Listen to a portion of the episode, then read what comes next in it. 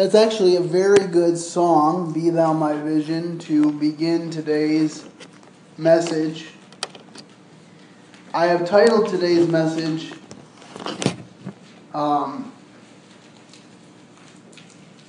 The Impact of a Spirit Filled Society. But another way to title this message is definitely Be Thou My Vision. That was the prayer of the early church. And that was the pattern of the early church was that Jesus was preeminent. That is why we often say as the scriptures do that in all things he may have pre- the preeminence. That is why we meet the way we do because we use the New Testament church as a pattern and example to us.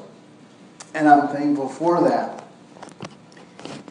Um, today we will be uh, taking a microscope, so to speak, to a fairly short passage of Scripture.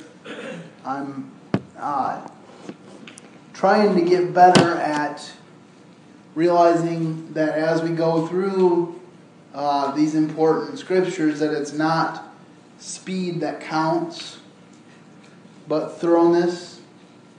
And I, I really want to be led by the Spirit to um, give uh, some good, concrete thoughts for us to be challenged by. So if we could open in a word of prayer, that would be good. Heavenly Father, Lord, we lift up this time to you. And we ask that you would be honored and glorified. Lord, I ask that the thoughts of my heart, the thoughts of my mind, and the meditations of my heart would be acceptable to you, O Lord, my Redeemer, and that that would come forth from my lips um, as your willing servant. I pray this in Jesus' name. Amen. Today we will be looking at Acts 2:42 to 47. Acts 2:42 to 47. Um, as I looked at the passage, I, originally I was thinking, well, uh, maybe I would do a longer passage, but then I was like, um, there's a good stopping point at at the end of 47, so I'm going to um, spend time in these verses. And as I said, the uh, title is The Impact of a Spirit Filled Society. And the first the first point that I want to make to you today is the disciples' wholehearted dedication to Jesus gave them power. If you know anything about their, uh, our society today in Western culture, and particularly in the United States of America, it is very popular still, and in some ways I'm thankful for this, but it's very popular to say, God bless you. Or to say, I, or to say, I'm thankful to God for my blessings. After every presidential speech that I've ever seen, whether the president was one who was in accord with biblical principles or not, they would say things like, God bless you all, and God bless the United States of America. That's the way the president often ends his speeches, and I'm thankful for that. But at the same time, one thing you notice about our culture today is they often don't mention the name of Jesus. And we just had the college football national championship. And I'm thankful that on Clemson, who won, we had a head coach, Dabo Swinney, and a quarterback, I believe his name is Trevor Lawrence, both of whom in their post game press conferences gave thanks to Jesus Christ for the talents that he gave them. And acknowledged that without him, they would not have had the opportunities they've been given. And so I was very gratified to know that, gratified by their humility, and grateful that they beat Alabama. Let's just put that out there. Uh, but anyway, getting back to our message, Jesus is the central focus here. Because without Jesus, there would be no power. Let's look at the uh, first two verses. Um, and they continued steadfastly in the apostles' doctrine, and in breaking of bread, and in prayers. And fear came upon every soul, and many wonders and signs were done by the apostles. Now remember, Jesus said while he was still on earth, Greater things than the things you have seen me do will ye do. And how were they to do that? Only by the power of God. But first of all, I want to look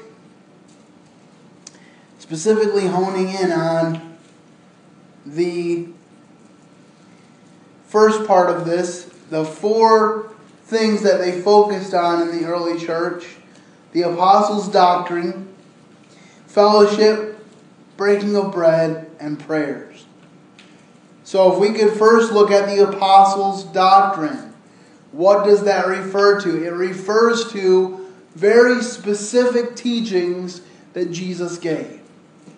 And Paul would reinforce this by saying, if anyone gives you another gospel than that gospel which has already been preached to you by me, let him be accursed. Was Paul saying this because he had an ego trip? Absolutely not. What Paul was saying that was that I have been given the gospel and I delivered it faithfully unto you, and it's the truth. So if someone tells you differently, don't follow them. And uh, he even goes into detail when some people say, I am of Paul, others say, I am of Apollos. He says, Remember, we are all of Christ. That is the important thing. So let's look by way of cross reference on this first point of the apostles' doctrine. Let's look at Matthew 28 19 and 20. Matthew 28 19 and 20.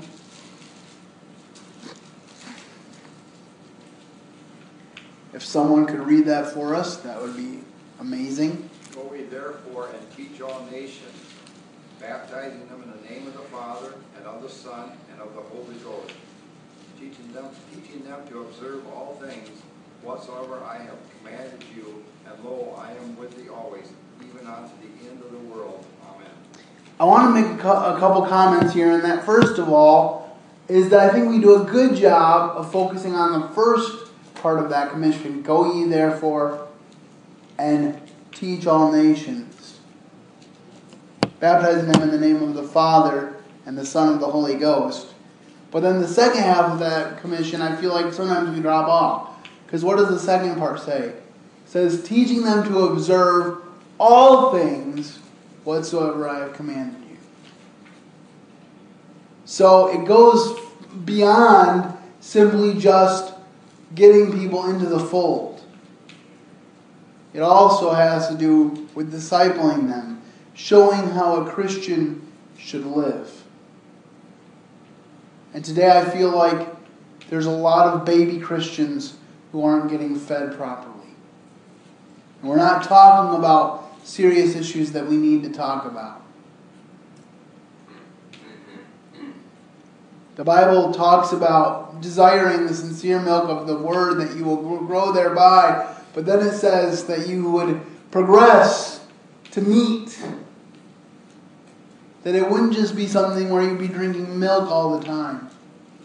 Babies, when they're first born, all they do is drink milk, whether from their mothers or other sources, and sleep and need their diaper changed. That's what they need. That's why Peter said, Desire the sincere milk of the word. But then later on, we're told to d- dig into the meat. I think it's important that we do that, and I think it's important that we share with others all of Christ's commands. You know, sometimes people say, well, Jesus didn't say anything against homosexual marriage. Yes, he did. Because what did he say about marriage? He said, For this cause shall a man leave his mother and father, to be joined unto his wife, and they two shall be one flesh. Jesus said, At the beginning, God made them male and female, both separate and distinct, but equal parts of his cherished creation. And now we have people who don't know who they are because they've forgotten whose they are. We need to continue to contend for the faith, as Jude says. Okay, so the apostles' doctrine is everything laid out by Jesus and the things that the Holy Spirit would reveal, because Jesus said the Holy Spirit's coming to guide you into all truth. And there was a boldness about these disciples. Remember, these were the same disciples that it says they all forsook him and fled. And yet now, in the book of Acts here, they are going forth in power. We will read later that they turn the world upside down for Jesus Christ. That's the kind of believer I want to be. That's the kind of mark I want to leave. Because that's where the power is, that's where the hope is. You're looking for hope in any other place, then you're looking in the wrong place. Okay, so they continued steadfastly in the apostles' doctrine and fellowship. It's so important that we have fellowship one with another. I'm so glad that um, you guys have fellowship meals a couple times a month. And sometimes I'm privileged to be here on those Sundays. Such a refreshing thing. It's refreshing to have lunch with um, my fellow believers after church when I come here to Holland. We usually go to the Grand King China Buffet, and you're all welcome. It's a great time of fellowship. But the point being that we need each other. A lot of times we can follow the world's advice to look out for number one and to not consider others. But the Bible says to consider others better than ourselves. The Bible says that if two are walking together, one can help them up when they fall. We need each other. So can we look at 1 John 1 7? 1 John 1 7? And we'll see how important fellowship is to God. But if we walk in the light as he is in the light, we have fellowship one with another and the blood of Jesus Christ, his Son, cleanses us from all sin. What is going to be a characteristic if we're walking in the light? We're going to have fellowship one with another. If we're not in fellowship with our fellow believers, we should check ourselves. Because if we're far from God, it's not Him that moved. My dad tells me that, and the story stuck in my mind about a poster that he saw. I forget where he saw it, but he saw this poster. He said, If you feel far from God, guess who moved? And I think of that to this day. It's stuck in my head as a good word picture. That if I'm feeling far from God, it's not God who moved. God says, I will never leave you or forsake you. He didn't say, I may leave you sometimes. He says, I won't leave you. And Jesus himself said, I will not leave you comfortless. But the Comforter will come, as we've already talked about. So, fellowship is an important part. Then, the breaking of bread. They continued in the breaking of bread. And uh, I really appreciate um, being able to break bread every week.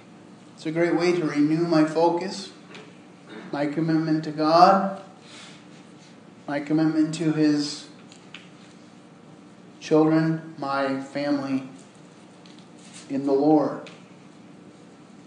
I still remember the first week that I went to a Brethren assembly, and um, well, I, I had been to a Brethren assembly previously, but the first week that we went to uh, Grace and Truth Christian Fellowship back in 1996, I didn't understand the Brethren distinctive of having the Lord's table every Sunday. So we got there and we're sitting down, and I see the elements on the table, and I'm like, oh, it must be Communion Sunday. Because in the Baptist church where I grew up, we had communion every month. And the next Sunday we come back and communion's there again, and I'm like, what's going on here? I've never had communion two Sundays in a row. And at first I I kind of was afraid that it would become a ritual and that it wouldn't be good to do it every week just because I was raised on it once a month. But now I look forward to the breaking of bread with great anticipation every Sunday morning. It's a great way to begin the week. So we look at 1 Corinthians 11 23 to 28.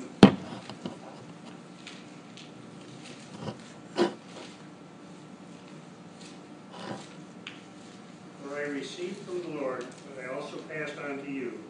The Lord Jesus, on the night he was betrayed, took bread, and when he had given thanks, he broke it and said, This is my body, which is for you. Do this in remembrance of me.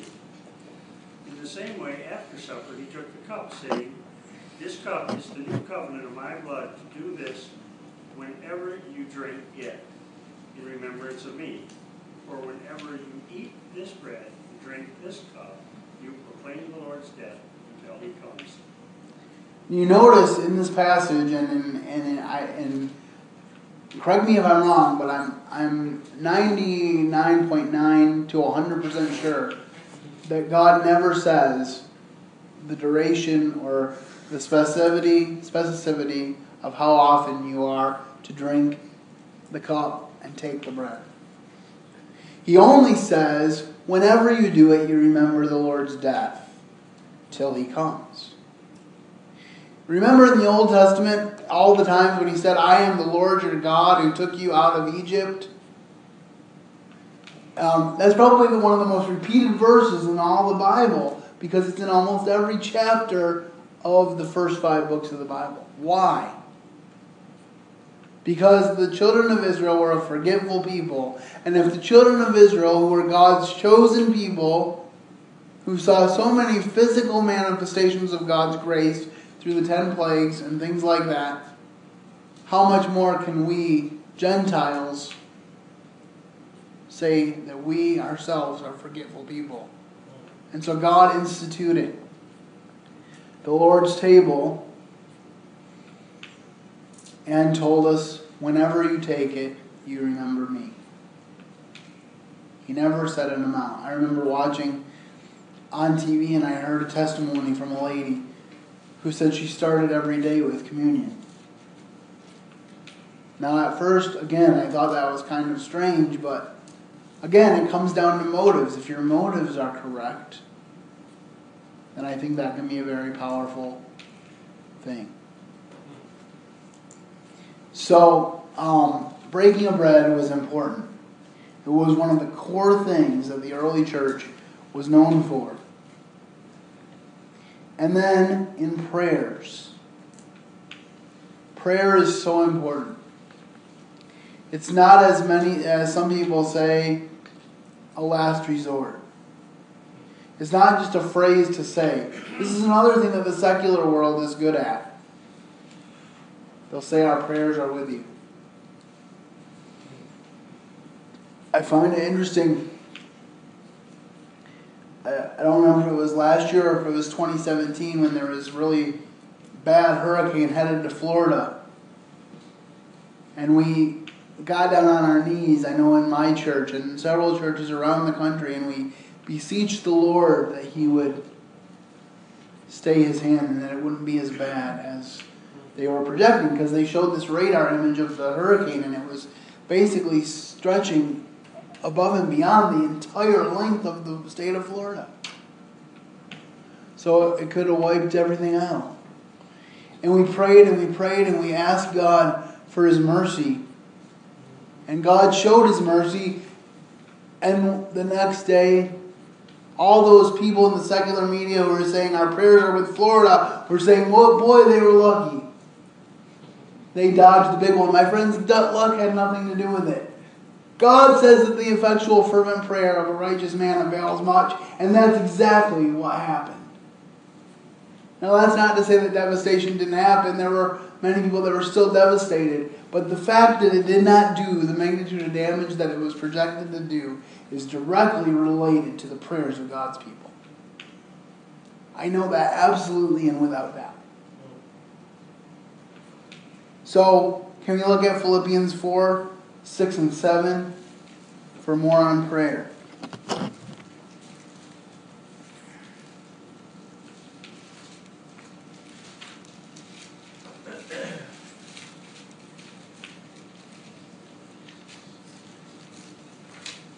Be anxious for nothing, but in everything by prayer and supplication with thanksgiving, let your requests be made known to God.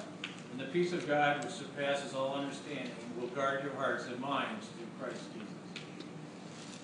So, there is great power in the prayer. And it says in this 43rd verse, and fear came upon every soul, and many wonders and signs were done by the apostles. What happens before every miracle in the Bible? A prayer. We will begin next time to talk about the lame man who was lame for 40 years, so I won't spend a lot of time talking about it, but but Peter never took credit for that. He said, In the name of Jesus Christ of Nazareth, rise and walk. That was the power. And I look at this verse in verse 43 and fear came upon every soul, and many signs and wonders were done by the apostles. And perhaps part of this fear was what motivated the leaders of the day to say, we need to end this. We need to stop these people because they saw real power. They knew real power and they saw it. So, our first point the disciples' wholehearted dedication to Jesus gave them power. When I first met Mr. Hudson Taylor in London in 1887, I expected to see a man with a black beard and a full round voice. Instead, I found him a little man with a blond beard and a quiet, gentle voice. I immediately concluded that his power was not in his personality, but rather in God. As the years of my acquaintance lengthened out, this conclusion was increasingly confirmed. To the end of his life, he won great victories with God and over men, but the secret was always communion with his Father in heaven. Henry W. Frost in the book China's Millions. If you want power to emanate from your life, it has to be focused on God. Like the plug plugging into the outlet. This past week, I had one day where I woke up and I realized that my wheelchair was not plugged in.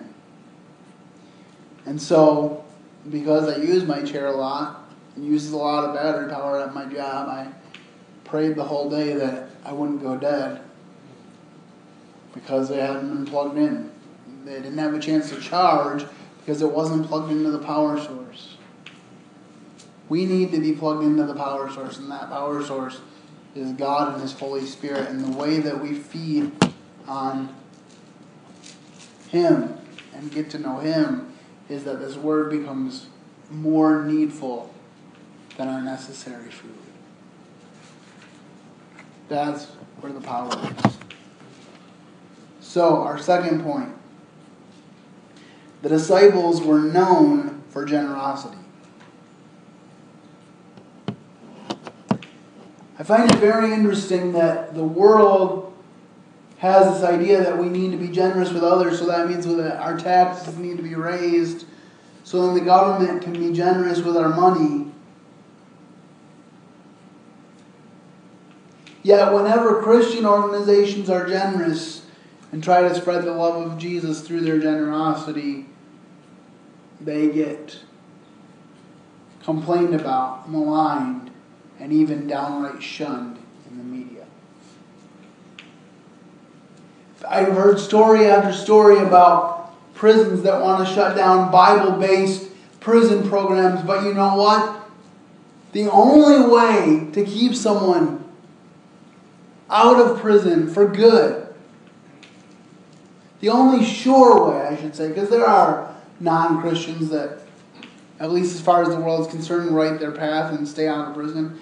But the only real, true, ironclad way to stay out of prison is through the power of the Word of God. And the power of the God who wrote the Word. Psalm 119, verse 109 says, Wherewithal shall a young man cleanse his way? By taking heed according to your word.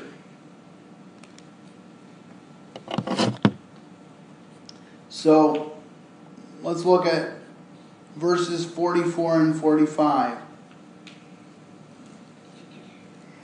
And all that believed were together and had all things in common, and sold their possessions and goods, and parted them to all men as every man had need. Now, some people look at this and they say, well, this was socialism, this was communism. But see, no, they weren't motivated by a corrupt government. They were not motivated by a, a societal, just a simple societal expectation. And there's no numbers mentioned here. There's no, oh, you have to give this much, everybody has to give this much. No. But it was just, we know that we have needs in our midst, and let's give to make sure they're met. And one of my biggest burdens as I've begun ministry 10 years ago is the fact that a lot of the government programs that we have today are because the church said, we're no longer going to do this. We're no longer going to care for widows in their need. We're no longer going to care for those who, who, who lose their job or who are down on their luck. We're no longer going to um, visit the elderly. Hmm. The Bible says that pure religion and undefiled is this is to visit the fatherless and the widow and keep oneself unspotted from the world. That is the main church program with which we should be concerned. Not a bigger sanctuary, not a gym, not our young people's group or our 20 something group or our college and career, but with the fatherless and the widow.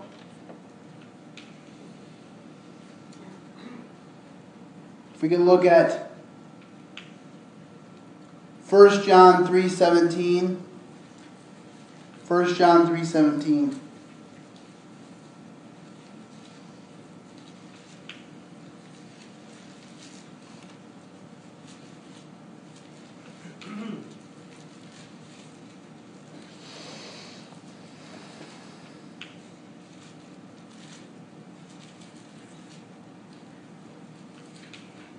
But whosoever has this world's good, and seeth his brother have need, and shutteth up his bowels of compassion for him, how dwelleth the love of God in him? That is about as convicting as it gets. If we are not generous, if we are not sharing with others, if we are not meeting the needs of others around us, the love of God isn't dwelling in us. I used to think, as many people do, that if if I had more money, then I would give. But I came to realize over the last few years that unless I develop a pattern of giving now, Well, I have far less means than I hope for. I will never give if I have what the world would consider true wealth. Giving isn't dependent on what you have, it's dependent on who gave it to you.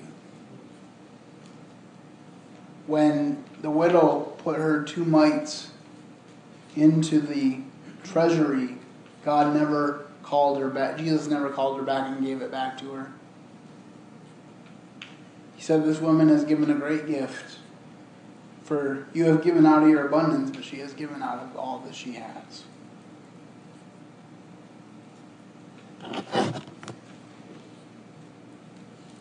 Found this interesting story that puts giving really in perspective, too.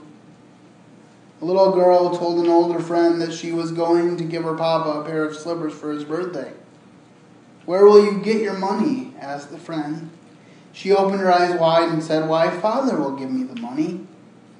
For a moment, the friend was silent as she thought that the father would buy his own birthday present. And the father loved the little girl and appreciated the gift, even though he paid for it himself. We have nothing of our own to give to God. Just as this little girl would get the money from her father to buy the slippers for his birthday. Everything that we have to give to others comes from God. James said, Every good and perfect gift cometh from above, from the Father of lights, in whom there is no variation or shadow of turning. We start to believe that we have done something amazing, then perhaps God may say to us, as he said to the rich man in his barns, Tonight thy soul shall be required of you.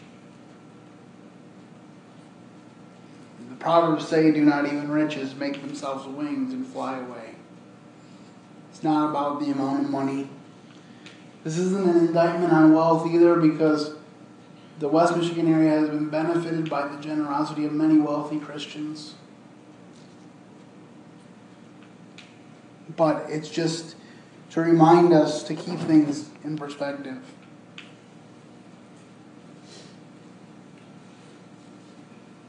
This third point I think is also very important. So, our first two points were the disciples' wholehearted dedication to Jesus gave them power. Second point was the disciples were known for generosity. The third point is the disciples' unity led to favor. And we need to have unity as a body of believers. Acts 2 46 and 47 says, And they, continuing daily with one accord in the temple, and breaking bread from house to house, did eat their meat with gladness and singleness of heart. I'll tell you when I'm when I'm around believers that are passionate about Jesus like I am, there's a gladness and a singleness of heart that cannot be matched. Praising God and having favor with all the people, and the Lord added to the church daily such as should be saved. Daily, he was adding to the church those who should be saved. Why? Because they saw unity in the early church. What was it that Jesus said? He said, They'll know you're my disciples. Why? Because of your love for one another.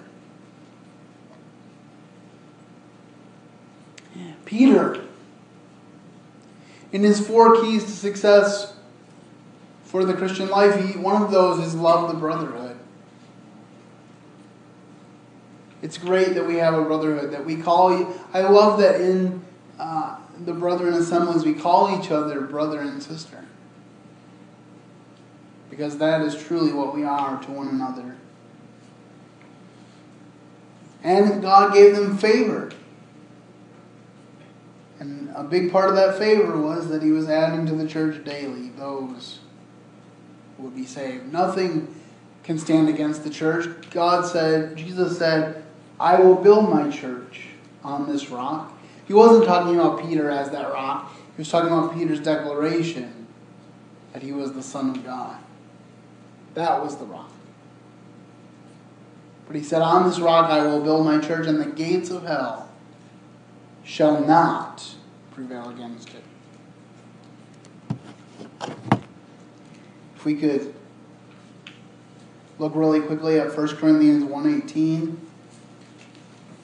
1 Corinthians 1.18.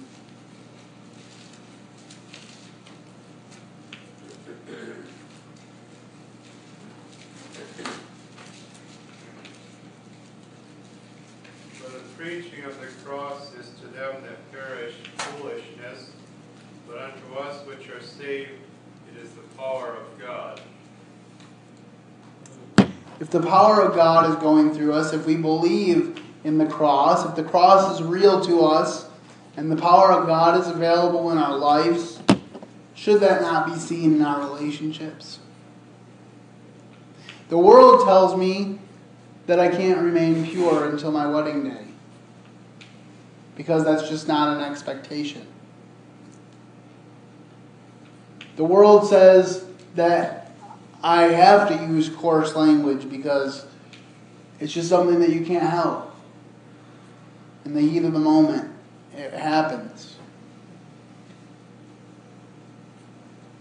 The world says that abortion is okay because we're overpopulated. Because babies can be a nuisance if, nuisance if they're born at the wrong time of your life. But the Bible says that the power of God should make a difference in our lives. And it should show forth unity for us. There, there is in South India a story of a wealthy landowner who had some very quarrelsome sons, always jealous of one another and always at strife among themselves. On his deathbed, he called them and divided his property among them. Then he called for some sticks to be brought, nicely tied for a bundle, and asked them one by one, beginning at the eldest, to break the bundle. So long as they were closely bound together, they could not break any of the sticks. Now he said to the eldest, Untie the bundle and try to break the sticks.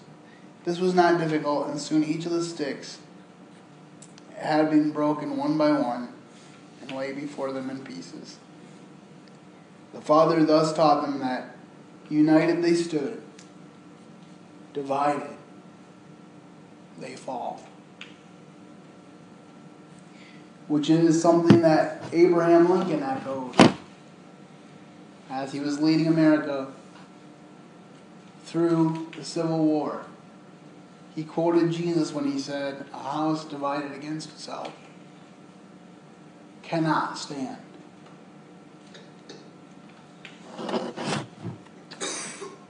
I hope that this reminds us that we need to put away quarrelsome behavior from us not only in our nuclear family, but in the church. We need to unify around Jesus.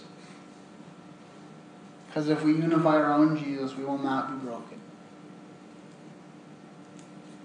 That's why often in reference to marriage we say, a cord of three strands is not easily broken because one strand is the groom, one strand is the bride, and one strand is God Almighty. And I feel like we've lost that in the church today. I can think of so many friends, people who I went to their wedding. I saw them make vows before Almighty God and they throw it away. Thing is, folks, when you make a marriage vow, you're not primarily vowing to the other person. Your primary vow is to Almighty God to say that no matter what happens, I will stay with you. And I will walk through this life with you because God gave you to me. And God gave me that responsibility. Heavenly Father,